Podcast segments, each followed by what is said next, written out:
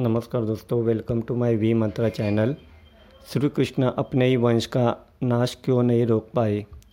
क्योंकि वो रोकना नहीं चाहते थे, यह सृष्टि के नियम, काल व कर्म के सिद्धांत के विरुद्ध होता। कृष्ण स्वयं धर्म है तो वे ऐसे अधर्म क्यों करते? हम सब अपने रिश्ते नातों के प्यार और आकर्षण में इतना डूबे रहते हैं कि हमें अच्छाई बुराई कुछ दिखाई नहीं देती। हमें लगता है, हम खुद तो सही है। हमारे माता पिता भाई बहन बेटा बेटी पति या पत्नी इत्यादि भी बिल्कुल सही है और कुछ गलत नहीं कर सकता। और चाहे हमारे सगों ने जो किया हो, उनके हर सही गलत काम पर पर्दा डालना और उन्हें, उनके किए की सज़ा मिलने से रोकना भी हमें अपना फ़र्ज़ लगता है। शायद यह भी एक फ़र्क है भगवान और इंसान में। कृष्ण जानते थे कि उनके कुल के लोग बेहद लालची और क्रूर हो गए हैं। यादव धर्म से विमुख हो गए थे एवं शक्ति और संपन्नता के मद में अंधे हो गए थे। श्यामंतक मणि के ही चक्कर के चक्कर में अक्रूर जैसे महारथी ने कत्ल कर डाले थे और बलराम जैसे भाई ने कृष्ण पर ही शक किया था।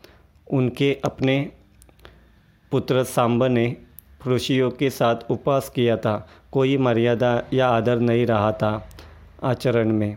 अंदर ही अंदर कई खेमे में बन गए थे, जो एक दूसरे पर ही काट रहते थे। द्वारका से धर्म समाप्त होने लगा था। कुरुक्षेत्र के युद्ध के बाद आर्यव्रत के अन्य राजा कमज़ोर हो गए थे। ऐसे में शक्तिशाली यादव उपद्रवी हो जाते और अधर्म पर उतर आते। कृष्ण ने युधिष्ठिर को धर्म स्थापना के लिए सम्राट बनाया था। ऐसे में वो अपने ही कुल के लोगों के हाथों अधर्म क्यों होने देते? बस इसलिए कि वो अपने भाई बंधु थे। कृष्ण आसक्ति में डूबे इंसान नहीं थे, तभी तो उन्हें भगवान माना जाता है।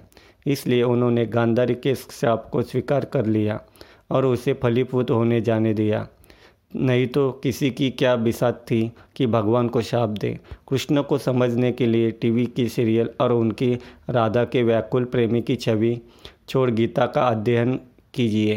कृष्ण के जीवन का सार भी उसमें है। मात्र इस जन्म के क्षणभंगुर रिश्तों की आसक्ति में हम गलत काम करने से भी बच सकते हैं। Thank you.